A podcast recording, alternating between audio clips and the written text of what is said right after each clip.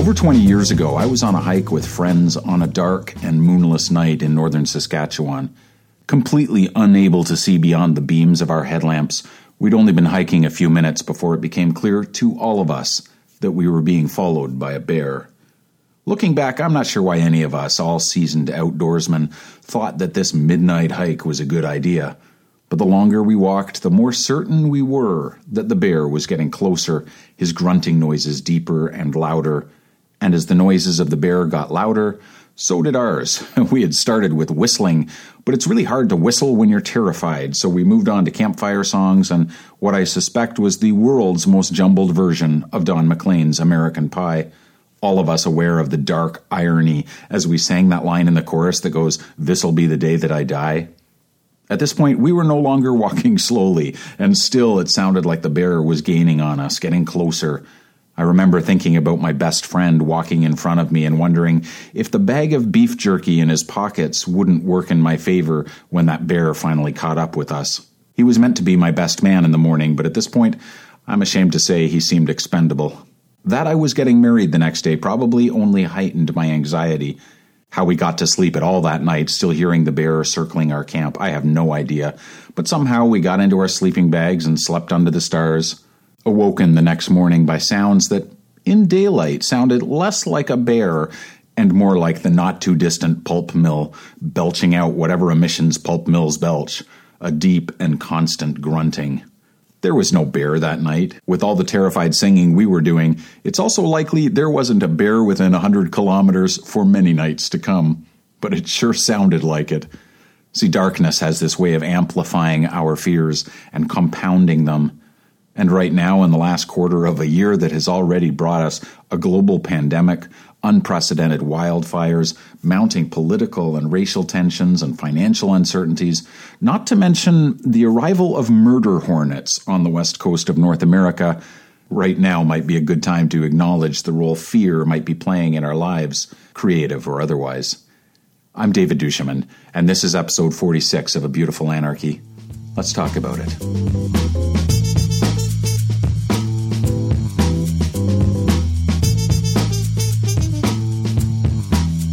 Everyone I know is scared of the dark. It might not be the dark of night. Some people are much more chill about these things than I am.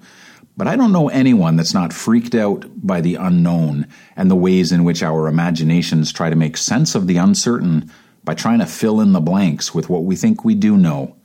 I didn't know anything about pulp mills, had no reason in the world to connect the sounds that night to anything but what to me was most likely out there in those dark woods with no other evidence to the contrary and an utter inability to see into the darkness, a bear was the best fit.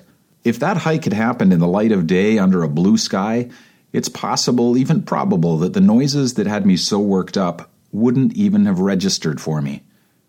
Right now, many months into this COVID pandemic, we are very much in the dark. We can't really make plans to travel because we don't know when it will be possible to do so. Some of us can't make plans because we don't know how long the kids will be back at school or alternately still doing school via Zoom calls at the kitchen table. Some of us don't know when or even if we'll be back to work. And there are bigger fears still when you consider the uncertainty and the possibility of contracting this virus.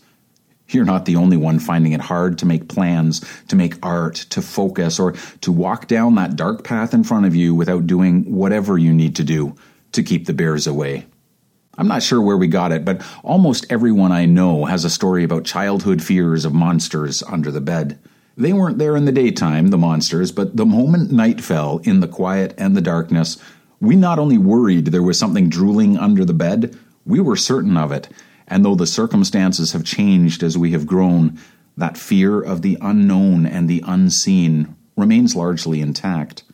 What most of us want is for someone to come in and turn the lights on. Because if there are monsters under this bed, I will be damned if I'm going to be the one to touch my feet to the floor, much less walk to the light switch on the far side of the room.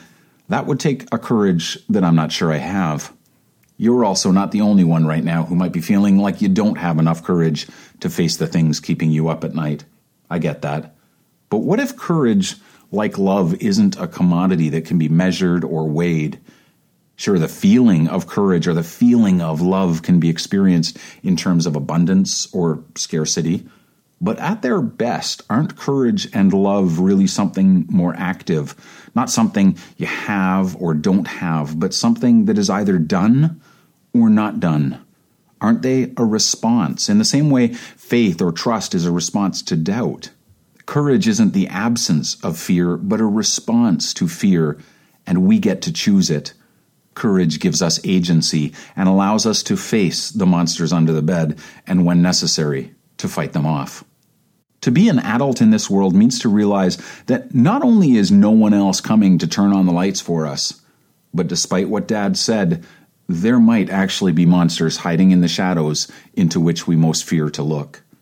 The monsters of adulthood are different from those we feared as kids, but they are monsters all the same, and all the positive self talk in the world isn't going to make them go away. After all, sometimes that tumor isn't benign. Sometimes that phone call at 2 a.m. isn't a wrong number. Sometimes the job offer doesn't come, or our loved one doesn't come home from the hospital. And what then? Most of us are old enough now to know that sometimes the darkness does contain some fearful things. It's time to turn the lights on.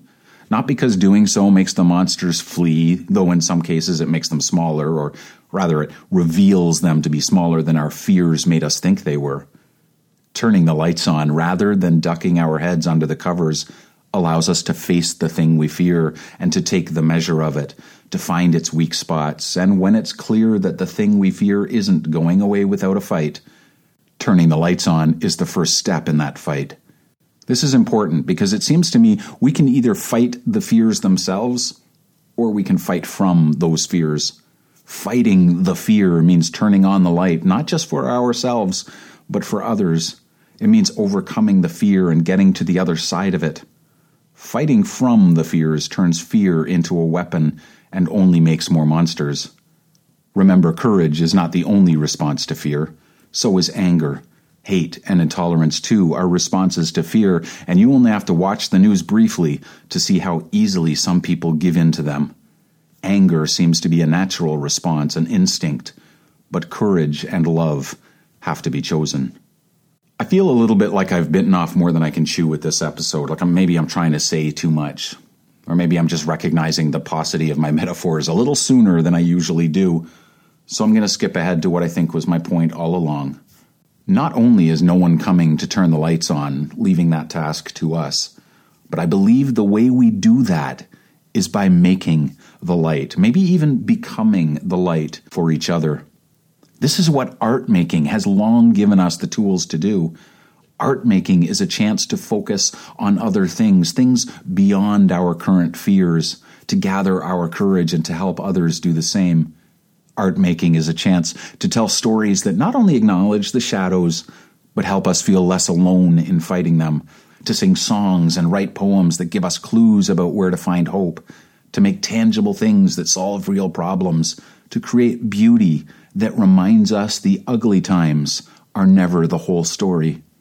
To live artfully is the opposite of living fearfully. To live artfully is not frivolous, and it can't be something we do only once things go back to normal. In the same way that we need to stop waiting for courage and stop waiting for someone else to turn the lights on, it might be time to stop waiting for normal to return. The normal we knew is not coming back. It's not a migrating bird returning basically unchanged after wintering for a few months in warmer climes.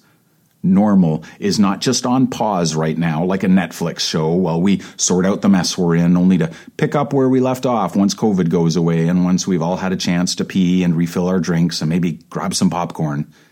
This is our new normal right now. It's not a shitty commercial break in life, it is life. Time hasn't stopped. We will never get these days and months back later. We don't get to repeat this year on account of COVID. There are no do overs. And to believe otherwise is to duck our heads under the covers and hope it all just goes away. Things are so upside down right now, and there is so much we don't know, so much we can't know. That makes many things harder and many more things impossible, but it will always be possible to make a difference, to choose to respond creatively and artfully to our fears, to choose to be courageous and to confront both the shadows and the monsters they might very well contain, to resist them with light and love, hope and creativity. When what lurks in the shadows isn't something from which we can hide or run, it is time to pick a fight. One of the many ways humankind has always done that for thousands of years is with our art. I'm expressing this poorly, I know that, but I worry if we stop our art making now, if we put it on hold while we wait for things to change, wait for courage, wait for conditions to be perfect, it will be like waiting until things aren't so dark before we turn the lights on. The time for light is when the darkness is at its most impenetrable. The time for courage is when we are most afraid. The time for love and hope is when those two responses seem the hardest to conjure. Now, more than ever, it's time to go make something beautiful. Thank you so much for joining me and for being a part of this, for giving me an audience and a chance to speak not only my mind, but my heart.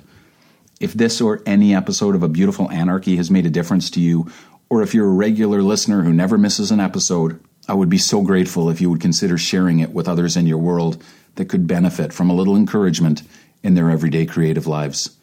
Just point them to abeautifulanarchy.com. They'll find their way from there. And if you'd like to get in touch with me, you can find me anytime at talkback at abeautifulanarchy.com.